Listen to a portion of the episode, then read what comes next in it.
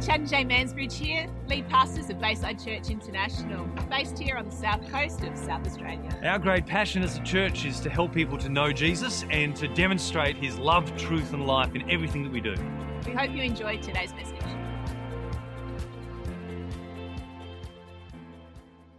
You're more than welcome to join us. We're glad to have you here. It's a very special day. It's a special day, yeah. The uh, our spring series, and it feels like the end of spring today. I think uh, Jake's right there. Uh, our spring preaching series uh, that we've been looking at for the last couple of months has been called Heroes. We've been looking at biblical heroes and making the point that heroes come in all shapes and sizes, and that every one of us, as followers of Christ, to some degree, in some form, in some shape, as we all represent Him, are called to uh, be heroic in this life. And no matter who you are, no matter what vocation you are called to, no matter what family environment you are in, the great hero of heroes lives inside of you, and it is his image that we are being conformed to, as uh, Jake just shared. But this morning, I'd like to just make a quick mention of one subset of heroes in our church family today. I got this idea a couple of weeks ago when uh, Jeff was talking about. Uh, you know, the family at the start of the year who had a firefighter turn up to their home during the bushfires. That fiery was a hero to them. And today I just want to acknowledge those of you who work in the care industry. If you're in nursing, if you're in medicine, if you personally care for someone, it might be off the books because you're a personal carer at home. If you work in an elderly home or in any type of health uh, and with people, people with disabilities, people that need care, extra care, and whether this has been your vocation, maybe you're tired now, but you've given the best part of your life to that. Maybe you've come into that in your older age, looking after someone near to you in your home, or maybe this is a vocation you are stepping into and operating in now. Would you stand this morning? And we'd just really love to bless you as a church family. Who here works in the care industry? Two, three. Beautiful. Thank you. Yes. Yes. Awesome. Thank you. Father, today we thank you for these heroes in our midst and we bless them in Jesus' name and uh, continue to use them uh, in a mighty way. I'm going to open uh, with a psalm this morning. I'm going to read, not sing it. And everybody said, Amen. And uh, I'm going to read Psalm 116, Psalm 116.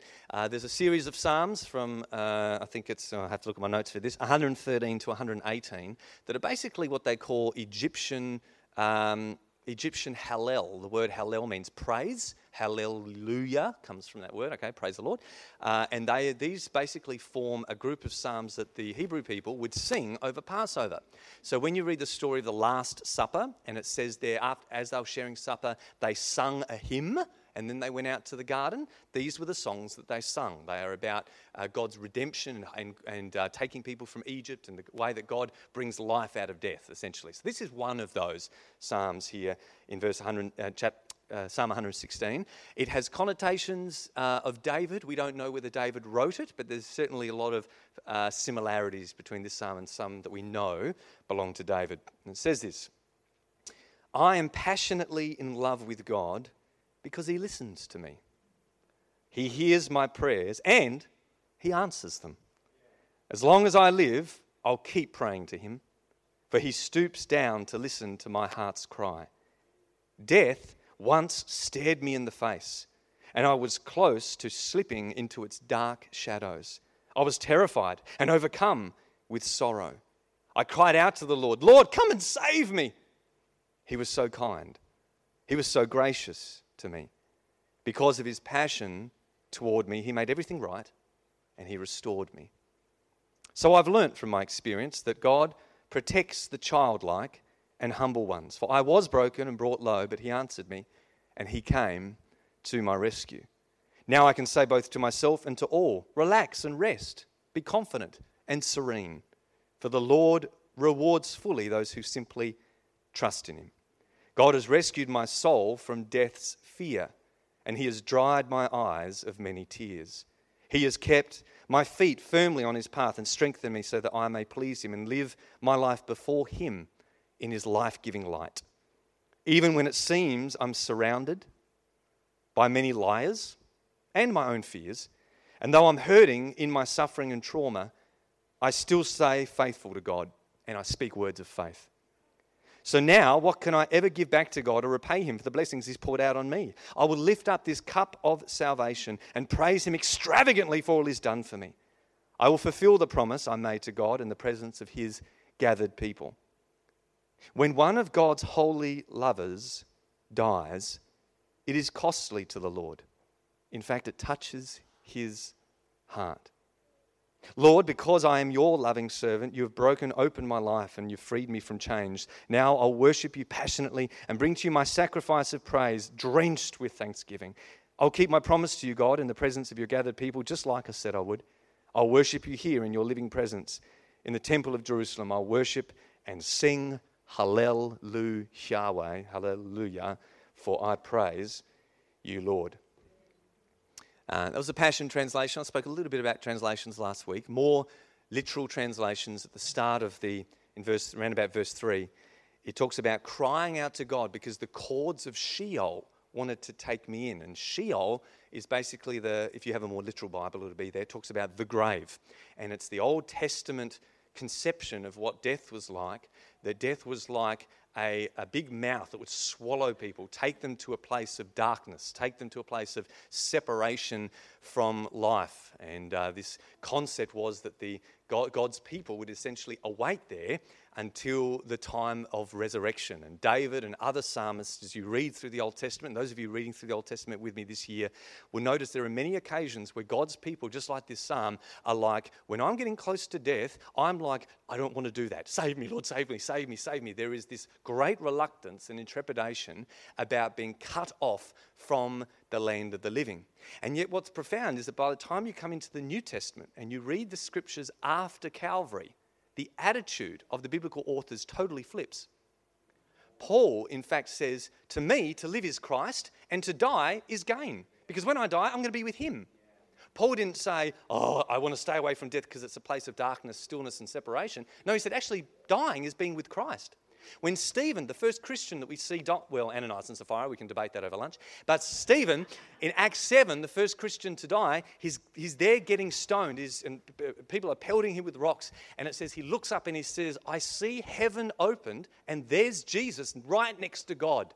And people get furious about this for various theological reasons. But as he sees Jesus in heaven, he says, Lord, now that I'm about to die, Please, I receive my spirit. Welcome my spirit. Stephen was not afraid of the same thing that David was afraid of because after the cross, something radically changed.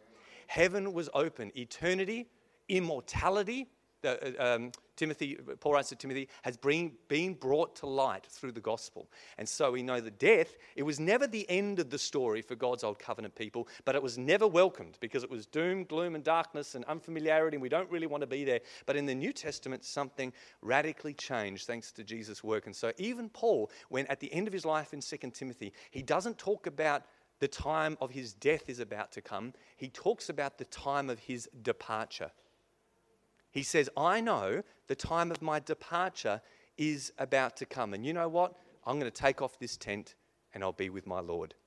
Peter says the same thing. He says, the, the, My departure is at hand. This, the concept of dying was like, you know what? All I'm going to do is say farewell and I'm departing. Because those who believe in Christ, Jesus said, will never die. Physical death, well, let me read this quote from Spurgeon.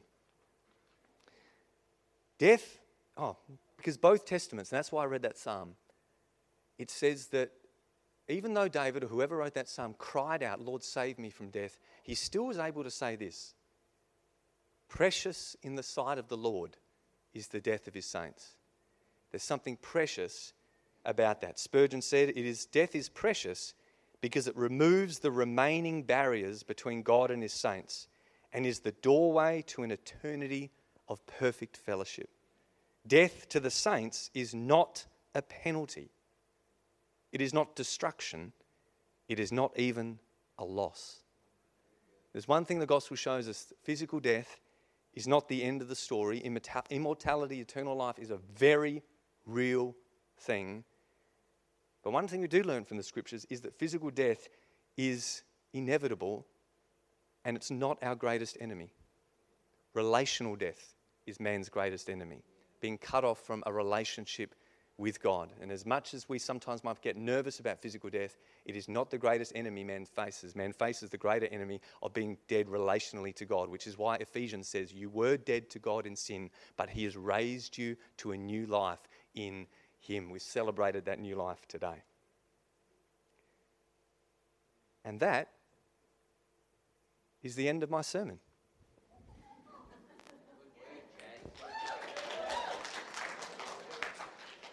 Some of you don't believe in the miraculous. Less than 10 minutes. Nailed it.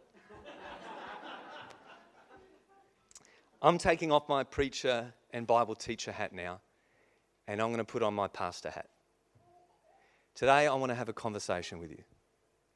And it's a conversation about a significant issue, it's a conversation about a serious issue, it's a conversation of, about a somewhat sobering issue, but it's not a sad issue. And I want to talk today, or have a conversation with you as a pastor about death and dying. I've done this a few times. You've seen stools like this on the stage before. Earlier this year, I interviewed the worship team and I asked them about worship. Um, late last year, I think it was, goodness, all the years going in together, I sat down and interviewed Dr. Ray.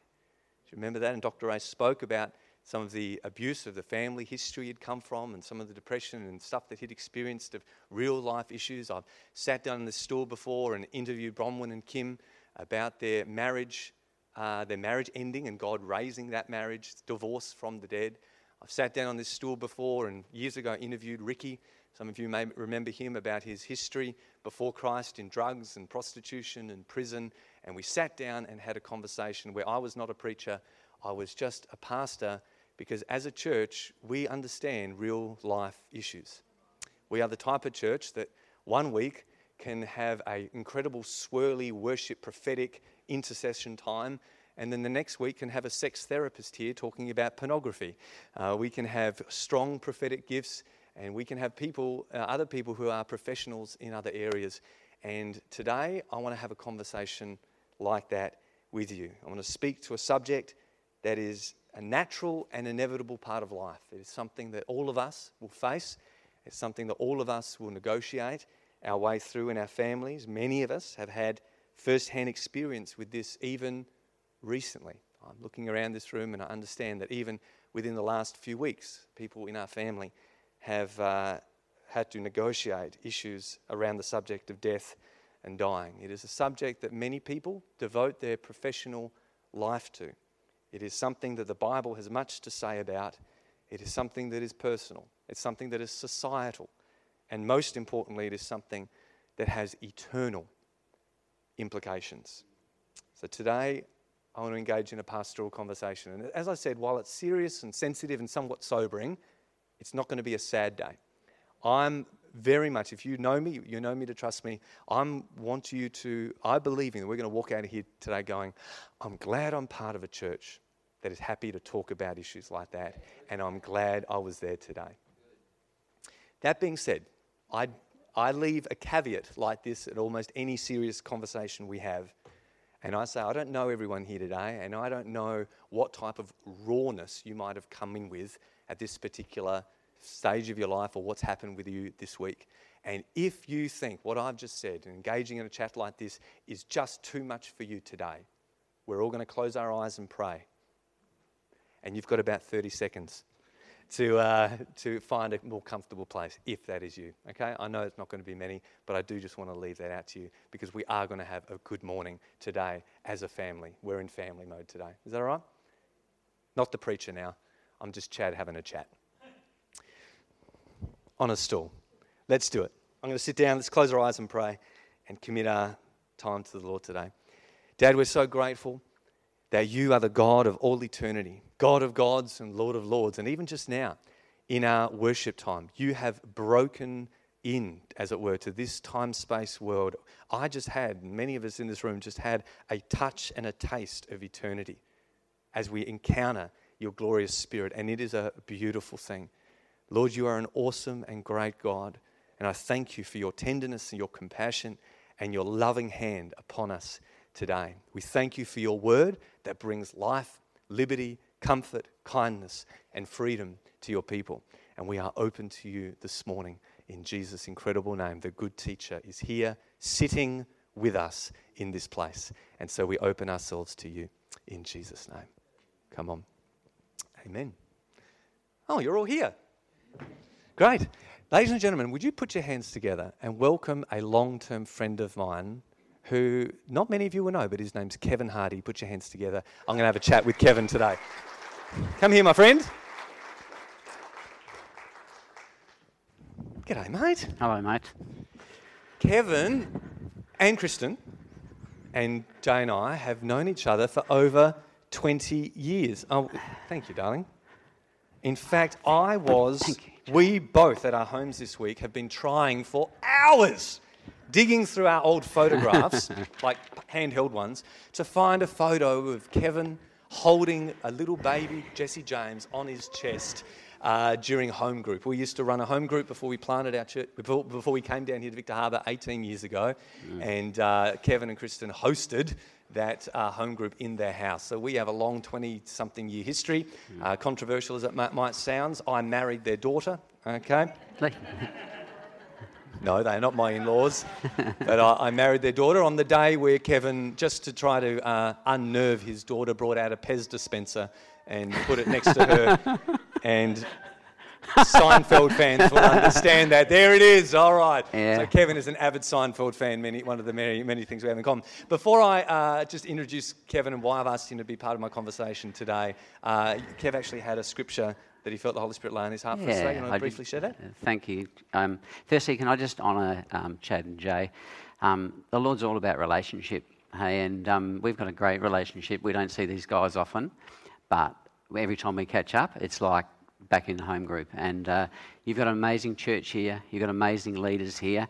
I spent a little bit of time with um, some of your other leaders, so uh, just want to commend you. We love the church in Adelaide. Um, we're one body, different expressions across um, South Australia, and this is one of them. And, and you've got a beautiful, Chris and I believe, got an inheritance in this region, and you guys are part of it. Malcolm Munro, I loved listening to you sing again, mate. One of the things I missed um, from you know the time that you come down here, you've got an amazing voice, and your worship team's incredible. So thank you very much. Um, yes, as Chad said, very quick um, shout out to Beck and Max and my little grandchildren, Eva and Audrey, who are watching. Um, so I thought I'd better get their names out there. Otherwise, Pa won't be the favourite Pa anymore. Yeah, I was just this morning, just uh, with the Lord, and I've, I felt Him put this on my heart, and it's come up already. Um, so it's out of Ephesians um, chapter 3, and Paul, in his letter to the church of um, Ephesus, and he says, I became a servant of this gospel by the gift of God's grace given me through the working of His power. Although I am less than the least of all God's people, this grace was given me to preach to the Gentiles, the Gentiles the unsearchable riches of Christ, and to make plain to everyone the administration of this mystery, which for ages past was kept hidden in God who created all things.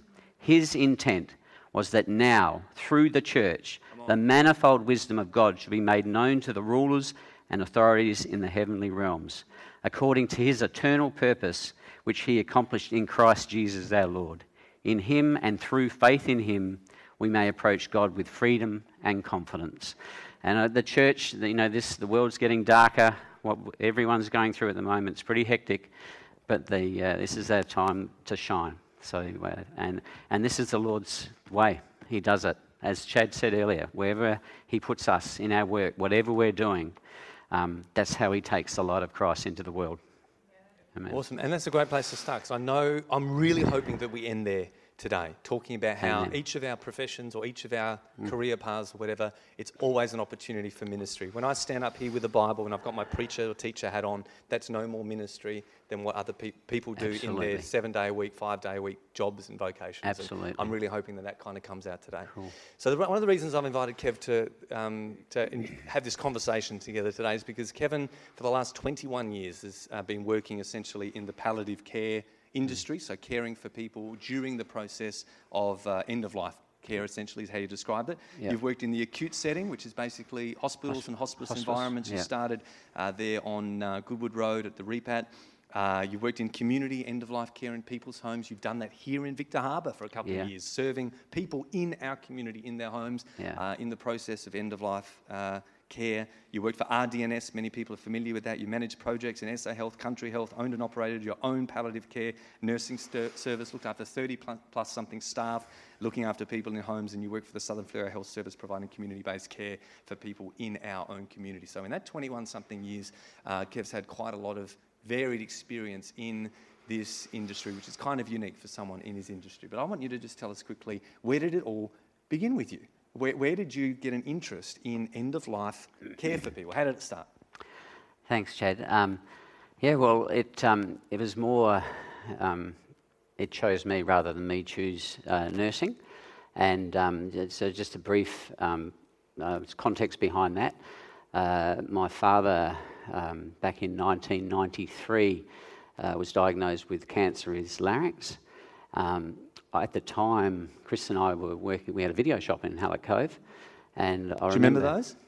Uh, yeah, yeah. the video shop. Well, hello. I was born in 1960, everyone, so that just might uh, help. Um, some of the things I say probably will be a bit aged. Um, yeah, so uh, I got a call on a Friday night um, in early September 93. It was dad to say that he'd uh, been having some trouble and he was diagnosed with cancer and that he was going to have radical surgery on the Monday. I was remembering this morning that I was just about to um, go to Melbourne to watch the Crows first final. So talking about history, that was when the Crows used to win football. Yeah, yeah, yeah. Um, so they were good days. And um, so I went there, saw us beat Hawthorn, come back. But so it gave me just a couple of days. And, and my father and I, although we were nowhere near estranged, we didn't have what I would call a close, you know, father-son relationship. And, and those relationships can be challenging sometimes. But come back. I think Dad had the surgery. If it wasn't the Monday, it was the Tuesday. And I remember um, seeing him come out of the theatre. You know, pretty significant wound from radical surgery. And there was something in me then, and, and um, just some more context, I wasn't um, a Christian then, so I wasn't uh, walking with the Lord then. But I, there was something in me that just I knew that I was going to see Dad through from there to however long he had left in life. And he said to me that, you know, once they remove the larynx, that this should be the end of his cancer. They'll give him a bit of radiotherapy if this was a little bit spread. So I was, he was expecting that he was going to live, you know, a, a reasonable life. But from the time of diagnosis to the time he died was only a period of two years. Um, so had the surgery, and um, he lived for a couple of years, but it wasn't great quality of life. He, he had a bit of time. He, he, he tried to do some things he wanted to do, but that led to um, around July '95, and um, in that time we saw some deterioration and we were supporting him. And mum and dad had divorced 10 years prior to that, so he lived by himself. And we were just supporting him. I've got two brothers. Obviously, Chris was very supportive at the time. We had him in our, ti in our home for a little while. I'm just going to grab a mouthful of water. So you really big, started caring for him with no experience or training. None. You were thrown as a, as a son, as Yeah. a family member. That's right. And a lot of that was just taking him to appointments, taking him to you know doctor's appointments, radiotherapy, and things like that. Um, and, and even that, the radiotherapy didn't go well. I don't, I don't want to dwell on the negatives, but it was a really challenging time for him. Um, and essentially, he was left with no voice. So that was interesting in the period that uh, that I'm going to talk about in a little while. Um, was he couldn't really communicate as we're talking now. He could really whisper, um, and that's all um, we could get because of the prosthesis didn't work. But anyway, Chris said to me when it was obviously that he was deteriorating and he was going to need some people, you know, someone in his home, um, so that he was safe. You know, he said, "Look, I think you should move in with your dad." Um, at that time, we'd sold the video shop. In that, from '93 to '95, we had it. We'd sold the video shop. I was mowing lawns with my brother-in-law. Um, just uh, you know, transition period about I didn't know what I was going to do actually, uh, which is interesting. And so I moved in with dad, and I remember one morning seeing him take his medication, and I just knew intuitively that um, he wasn't going to get, out- get out of bed anymore. I thought that he's going to, he won't physically be able to get out of bed anymore. And um, so, family, he, he had um, a big family, siblings, had about seven, I think. So people were coming and going, had a lot of friends that were coming and going. And they came to me, my brothers came to me, an older brother, younger brother, and said, Look, we can't do this. I think we need to get on to someone and get dad into hospice. And um, I was the chosen son to go and deliver that news to him. So I went into his bedroom, remember very clearly saying, Dad, you know, uh, everyone's talking and saying, obviously you're not going to be able to get out of bed anymore. We don't know what we, it looks like from here. And we think you should go to hospice. And uh, he just looked at me very clearly and said, um, that's all good and you know, good and fine for everyone, he said, but I've been in and out of hospitals so much in this period, I hate hospitals. I just want to take my chances here at home. And it was so profound, I just looked at him, I thought, well, this is the last, however, weeks, months, we didn't know how long it was going to be of your life, and you should have that choice, you know. So that's, um, that was important to me. So I walked outside and everyone's there, so what's happening? I'm there, he's staying here. And, uh, and then Kristen's sister, who's a midwife, and um, she had heard someone that's been through a similar experience. She put us onto a nursing service that was going to help us with the actual nursing because um, they had no skills, quality, uh, qualifications or anything.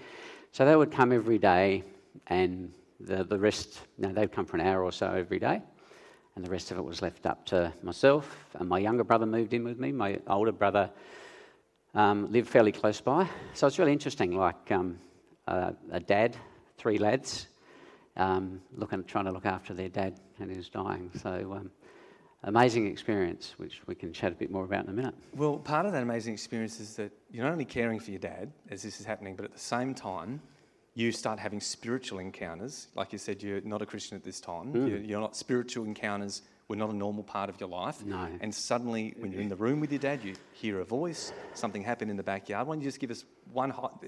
Tell us something about a spiritual journey or a spiritual encounter that you had at that time. Yeah. Um, give me some context about how, how many minutes I, Didn't I, you, I just don't want to go because it's a long story, and I don't, right. I don't want to take too I much want to spend most up. of our time talking about lessons you've learned. Yeah, yeah, sure. So yeah. just uh, I can make it very brief. Yeah, so um, we've been practicing for weeks, as you can tell. oh, I can talk for hours about this stuff. So, and I know we haven't got that, but um, so Talk the long, to death. The, the longer, the long and the short of it was that uh, uh, very close. It was getting closer to Dad's um, uh, death, and um, uh, I spent an evening and then a morning, and I had what I can only describe as a supernatural encounter. With at the time, I wasn't hundred percent sure what was going on because no context. But I believe um, an angel of the Lord spoke to me. I didn't see uh, an angel. I had, uh, you know, what is biblical, uh, an inward audible voice that my life was an open book. And whilst I didn't, I wasn't a Christian, I didn't have a um, relationship with the Lord. I believed in God. I'd always believed in God. I'd been to Sunday school, you know, for 12, 18 months. My mother was um, is a Christian.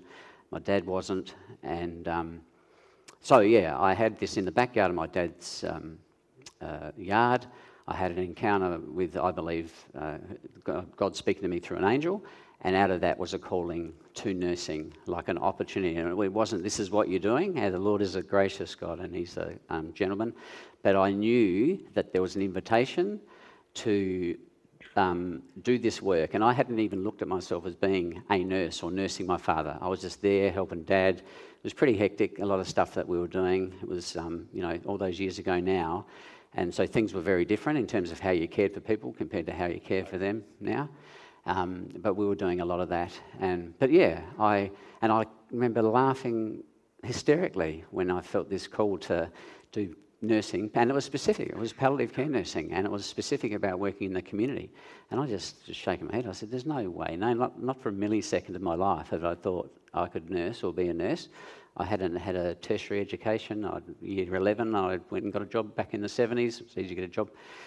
So, yeah, when he died, I knew somehow I was going to end up working in palliative care. And that put me on a journey. And part of that was a spiritual journey, um, um, searching for that connection, which was the Lord.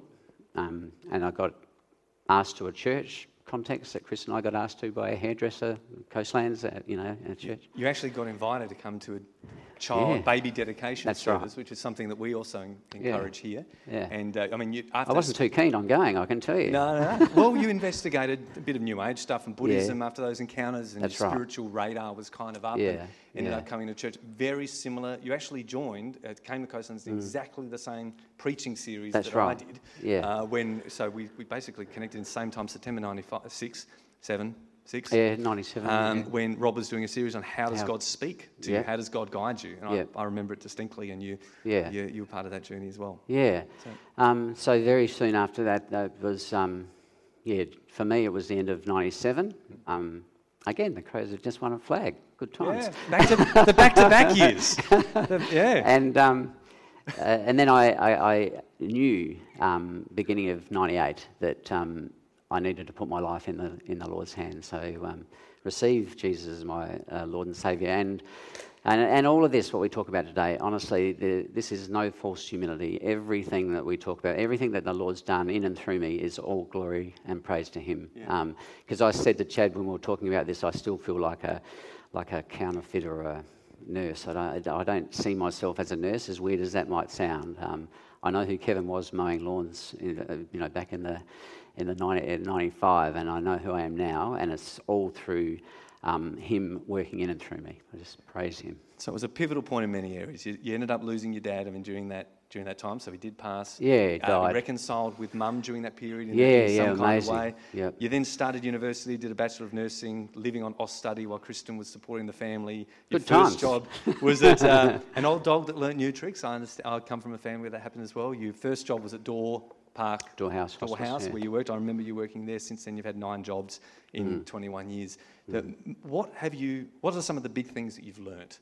What would you like people? Because Mm. I mean, some families. I come from a family, at least one side of my family. Well, yeah, I come from a family where talking about death and dying is actually fairly normal. But I know as a pastor, it's not normal for a lot of people, particularly when it comes to funeral time or whatever. People are like, I don't know, we've never talked about it. But what are some of the lessons that you've learnt in your in this career? Yeah. First and foremost, I've really I have learnt that um, you know dying is a natural part of life. Um, we all we are all going to face it. No one escapes it. Um, I've learned it's different for everyone as well. Um, there's you know you can have the same uh, the people with similar diseases and the experience is very different for both of them. And I think that comes back to the uniqueness of all you know who we are, who the, uniquely um, how how God's made us. Um, I've also learnt that you you see some amazing things come out of that period of someone's life. Um, there can be reconciliation within families. Um, there can there can be yeah just that washing away of everything that doesn't matter in life and brings it to a focus about what's important to me now. And, and, of course, as a Christian, you know, an important thing for me is about what you said about that relationship with the Lord. We, you know, getting that right. Um, also learnt that i people were really fearful around death, and um, and it, it's not something. If you at the moment, there's a big debate right across Australia about the euthanasia. We know that euthanasia has been legalised in Victoria, and it will most likely come to every state. And you will hear every horror story going around about what the end of life looks like, and that's the thing that challenged me the most because it's not like that. It is a very some of those stories that you hear. If I hear one more politician talk about how their mum or dad had died, politicians aren't the only one that lose um, siblings and, and mums and dads. We all do. Um, and you always hear the horror stories. I had an opportunity to um, speak into um, a parliamentary committee on end of life choices, which is about the euthanasia debate. And I was, was reading stuff before I went in, and it's like horror, horror, horror, horror. And it's not like that.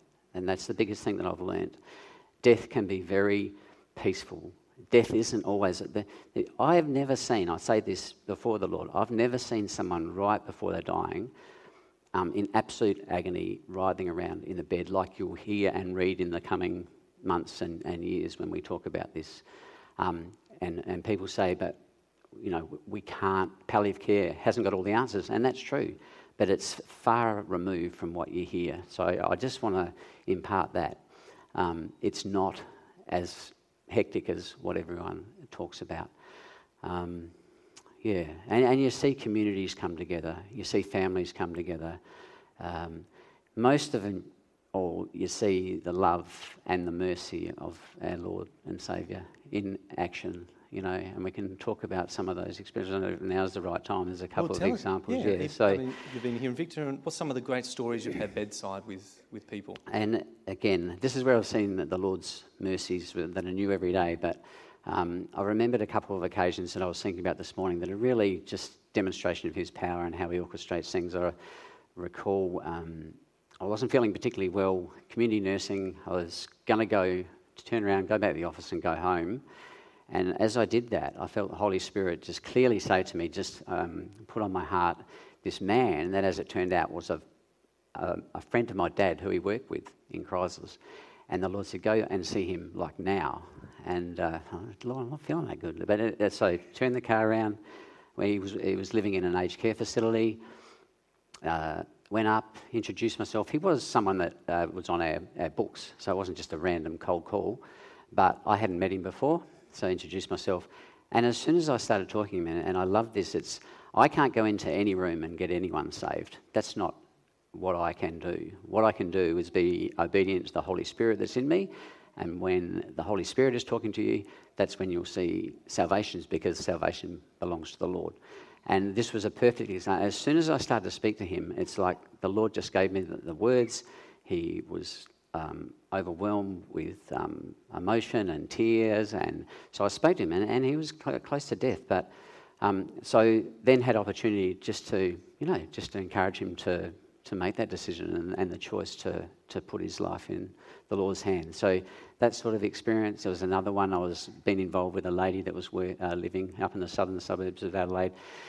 And I knew I was, I'd had her on my heart really strongly in this week. And I knew every time I went into the home, the home was full of people. She was only a young woman, probably in her 40s. The siblings around her. Her mother was a bedside vigil sitting next to her. And I'm there. She wouldn't leave. She would not leave the home and wouldn't leave the, the bedside. And I'm there, Lord, I know you want me to, to you know, to talk to this woman. How, how is this ever going to happen? And there's a sensitivity around. It's not a, an embarrassment. It's a sensitivity around sharing the, the, the gospel at this, you know, time of life.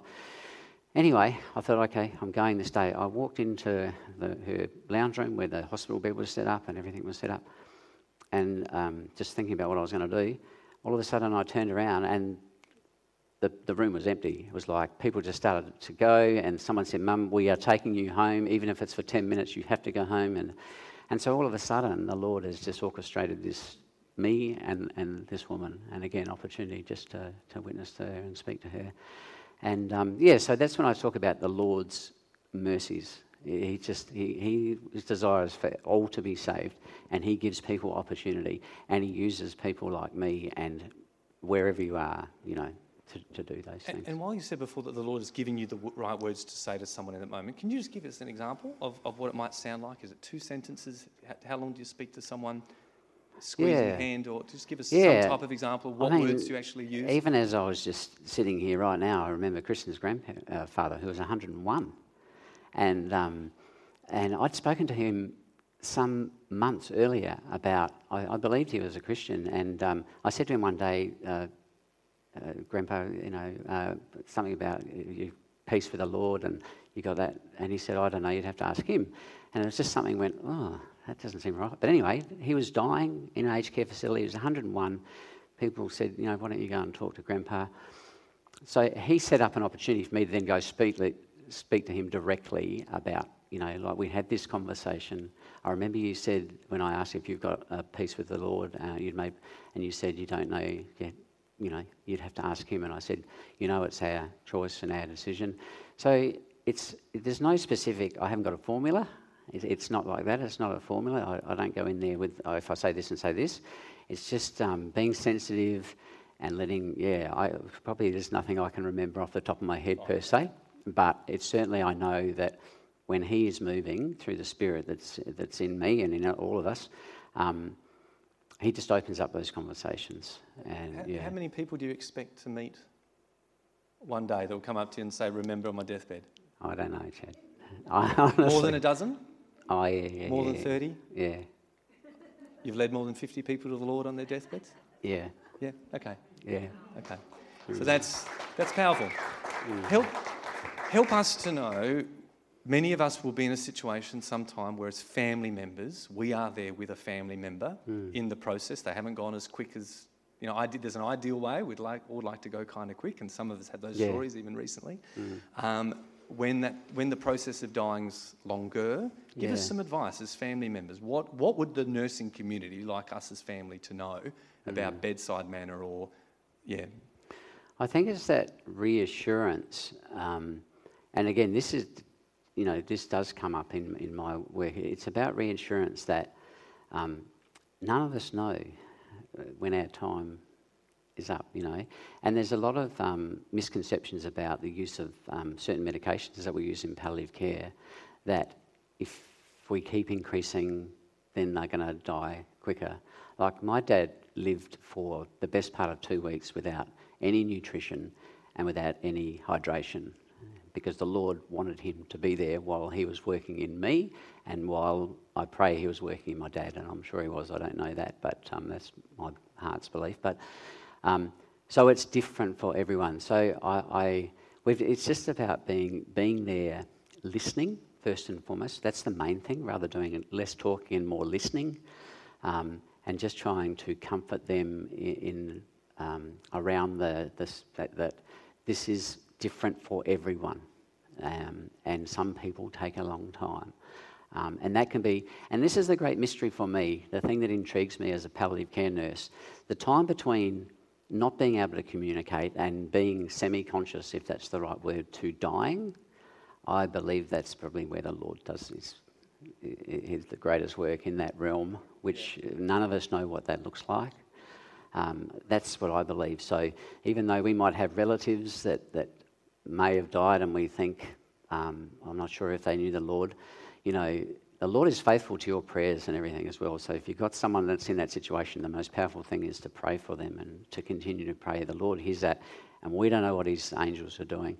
We don't know what's happening in that. There's a, there's, I'm sure there's a battle, and you can see that. And there's a thing in um, uh, when people are getting close to li- end of life called terminal restlessness. And uh, all sorts of clinicians and doctors and nurses uh, will have a framework around what that is, and they might say it's um, all sorts of things, physiological things, and I'm certain there's, some elements of that. But I, in myself, I think there's a real spiritual component, a component to that terminal restlessness. I think it is a, a battle for someone's spirit. Our spirit knows what we want. Our spirit knows we want to have a right relationship with the Lord. Um, and so it can be that battle from the spirit to the mind, and I think that's where a lot of that restlessness can come. And I'm not saying that, you know, I've nursed um, believers, then they've just been cool, come and collect it and say, you know, take me. But so that's, but I, certainly see a restlessness. And there's sometimes I'm looking after someone and I know it's going to be a difficult death through the time that I've had with them while they've been well. Um, and you just know that this is going to be a difficult death. And, and uh, sort of eight times out of ten, that's what it looks like. And when you talk to our colleagues and when they're saying they're experiencing this and that on there, well, I'm not surprised. So there's also a saying about that you die how you have lived. So we get involved with people sometimes for a very short period of time. You know, we had someone last week that we got a referral on a Thursday and they died Friday night. So sometimes you've got a couple of days, sometimes you've got a couple of months, sometimes you might have six months. So those relationships that you develop through the period leading up to that are very important for us as clinicians to get an understanding of what family and support's like for them, but also most importantly the patient and trying to unravel some of that before you get to that real pointy end. I think that's interesting, and we often part of our job we talk about being, you know, the physical, the emotional, the spiritual, um, you know, the holistic care, and that rolls off the tongue. Sorry, Lord. Just a sobering moment for myself. I could have raised the dead. I think that. or sent some of us there. Um, so I just, I did lose my train of thought. It was, I think it was an important point I was about Yeah. to make.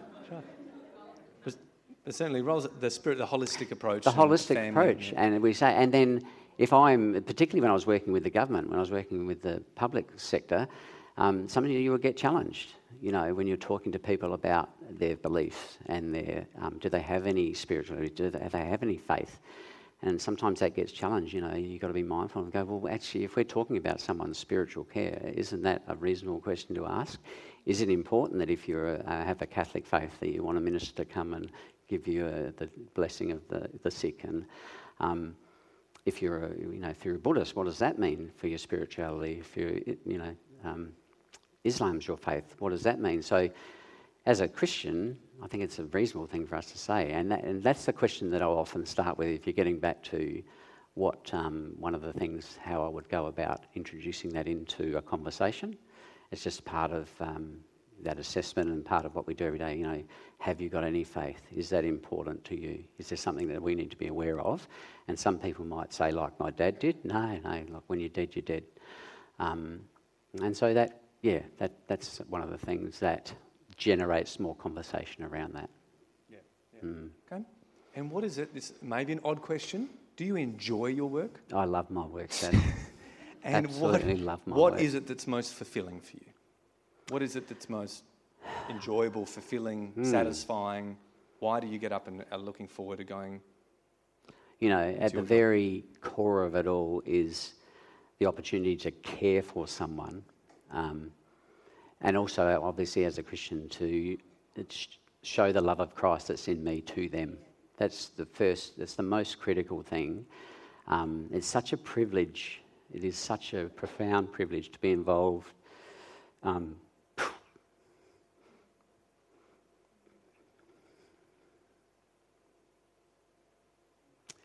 with caring for someone at that point of their life. And I never take that lightly with all the different areas that I've worked in, there's always politics around it in, in your workplace. But I say to Chris often, when I walk into someone's home for the first time, I walk into a room for the first time and meet someone, that at the core of what I do is what I love, because then you're taking your light Christ into that situation and doing your best to show the love of Christ to them. And He loves people incredibly.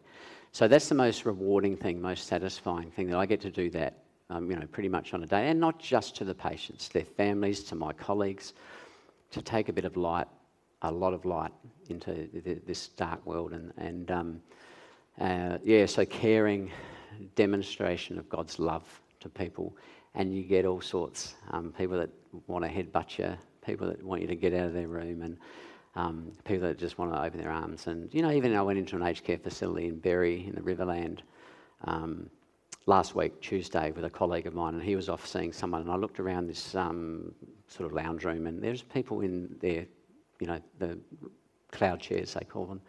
And I just looked at this lady and with the dementia. But you could see, as soon as their eyes caught each other, she just looked and put her hand out, you know. So for me, that's not, I want to speak to this dude. It's like the love of Christ in this guy, and they can recognize that. So I just went over, grabbed her hand, and just started talking to her about her life. And now she's got dementia. If I asked her what day it was today, she wouldn't have known. But I said, How long have you lived in Berri? Why did you come to Berri?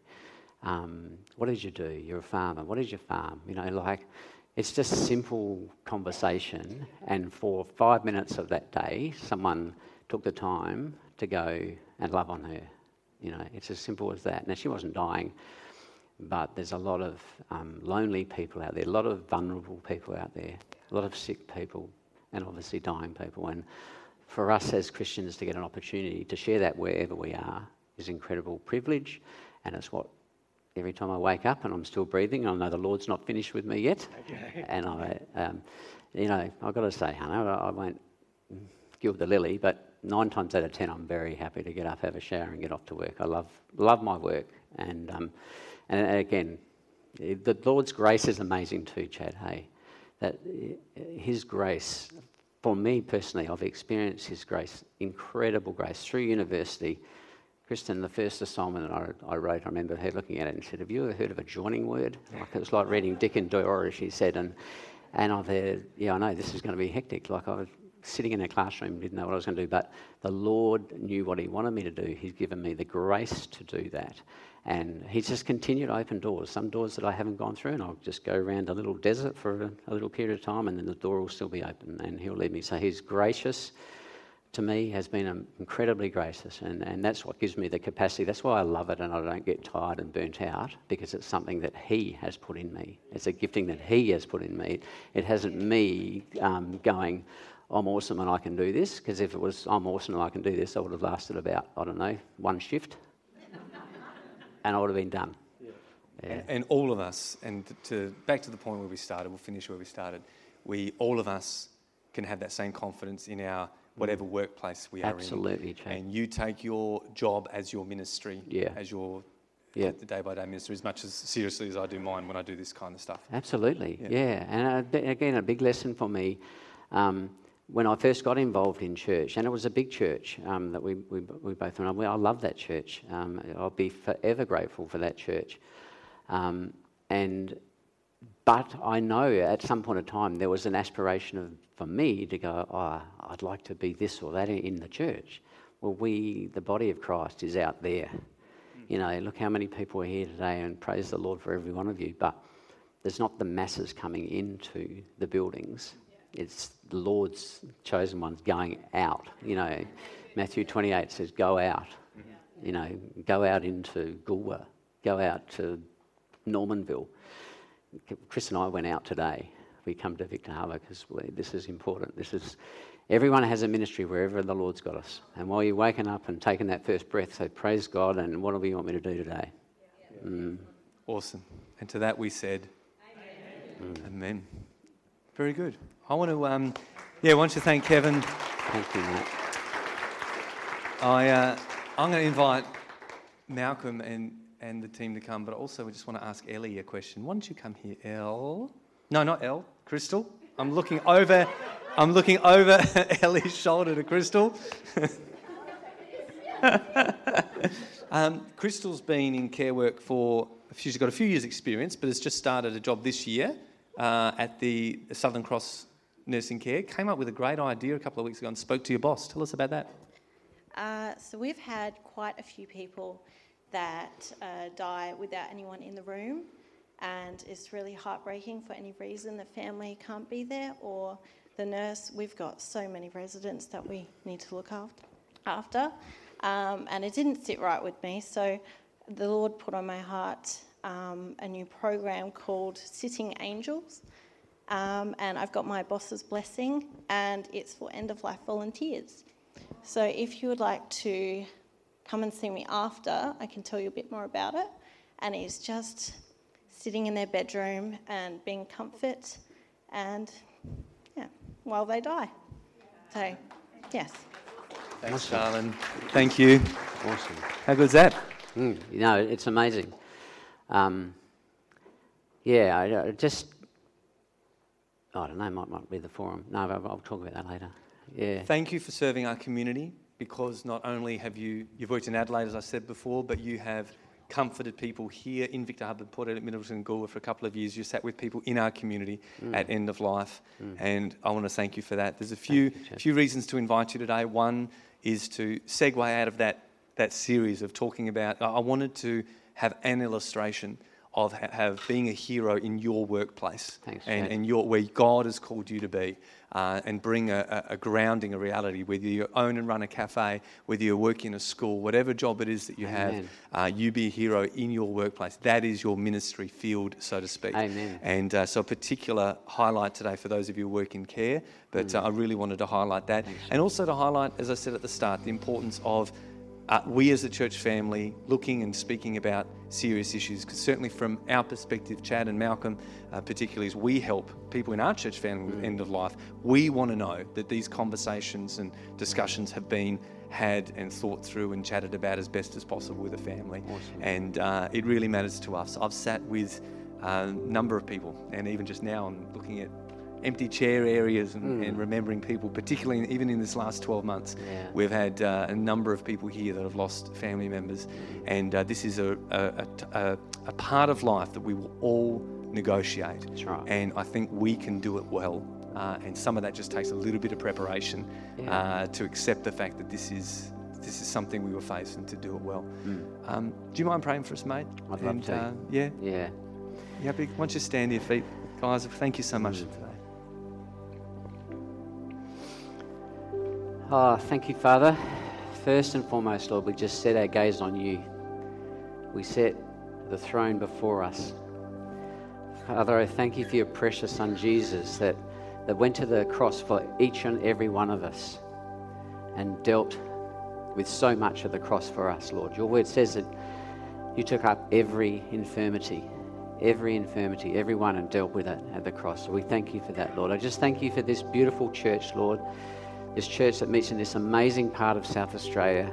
It's so tender and so precious to me, Lord, this, this area. But I just want to pray, Father, for those that have a heart for others, I think we all do, that you would just begin to highlight more and more what that looks like for each individual.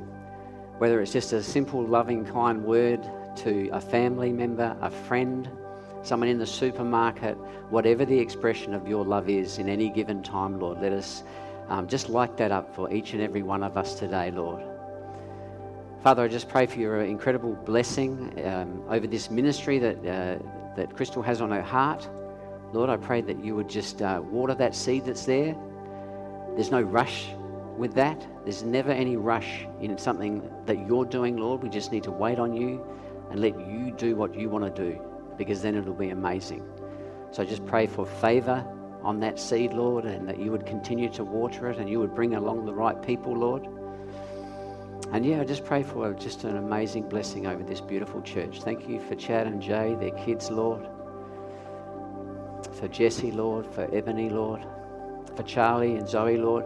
Thank you for Jesse that was on my tummy all those years ago. It was a bit bigger than it was is now. Thank you. And um, yeah, just pray for a great day for him tomorrow. And just an amazing blessing on this body of Christ. In your precious name. Amen. Thank you, Lord.